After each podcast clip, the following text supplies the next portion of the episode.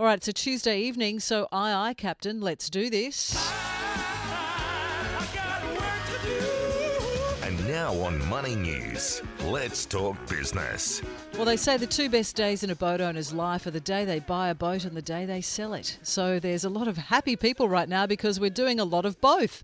Australia's boat building industry is in a post COVID boom with a real uptick in demand for a smooth sail, generating $1.3 billion in economic activity and creating around 7,000 jobs.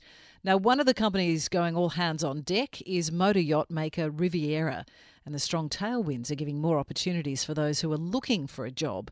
They've had a record 52 first year apprentices taking on at the company. And joining me to talk about the strong performance is Riviera's Brand and Communications Director, Stephen Milne. Stephen, welcome to Money News and Let's Talk Business. Good evening, Deborah. How are you? Yeah, good. So, anchors up for a booming industry. Uh, they have certainly been very busy times these past three years, that's for sure. Uh, our team and our production volume has grown over that period of time by more than 50%. And I guess that's probably because COVID taught us a lot of lessons, um, and one of the main ones was life and how absolutely precious it is. And what's the point in having invested funds uh, if you can't actually get out and, and use them or, or all of these assets. And when people couldn't travel overseas or travel interstate, they looked to see what else they could do. And boating has been um, a real uptake in that regard because it's like having your own waterfront home that you can literally move to wherever you want it to be. And if you're building a bigger boat fleet, you're going to have to be hiring workers. We've got worker shortages affecting a lot of industries still. How are you keeping up? Well, uh, our philosophy is that uh, if we're going to build world class luxury motor yachts, we need to create world class luxury people that are going to help us uh, build them. So we have just recently opened our Academy of Excellence here at the Gold Coast at our factory where we're training over 150 apprentices right now. So we're recruiting these from school age students as well as mature apprentices to uh, in all different skills in boat building, and they will do their course and then will become the master craftsmen of the future.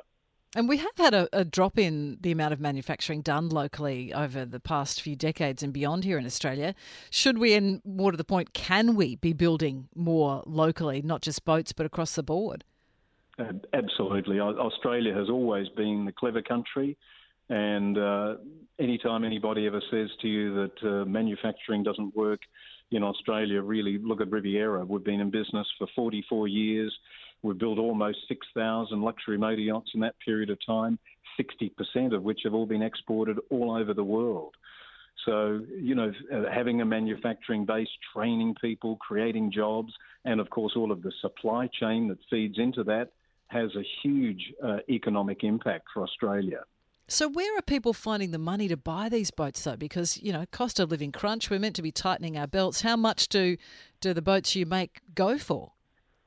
Uh, well, our, our, boats range from 39 to 78 feet, so that's uh, around $1 million to over $7 million. Wow. And uh, so that's a, a, a considered purchase uh, by any standard, but uh, our clients uh, our, are our clients that own Rivieras over many, many years, and they're trading and they're moving up and down the line depending on their family or their own particular life situation. And how does our boat building sector compare to other countries? Are our designs and builds highly regarded? Uh, yes. Uh, building boats in Australia, everybody sees Australia as being the largest island continent in the world, surrounded by very fierce oceans and seas. So they know that our boats are built tough and they know that they're built to last, but they're also built to be incredibly luxurious. So when we go and exhibit at major boat shows around the world, such as Cannes in France or the Miami Boat Show or, or Fort Lauderdale Boat Show in the US, which is what you're about uh, to do, isn't it? Go to head to Miami. Yeah, that's exactly right. We are alongside the biggest and the best in the world, and let me tell you, Riviera from Australia, from the Gold Coast, uh, is equal to, if not better than, the best in the world. So, do you? We're very proud of. Do you expect more sales as a result of the the Miami International Boat Show?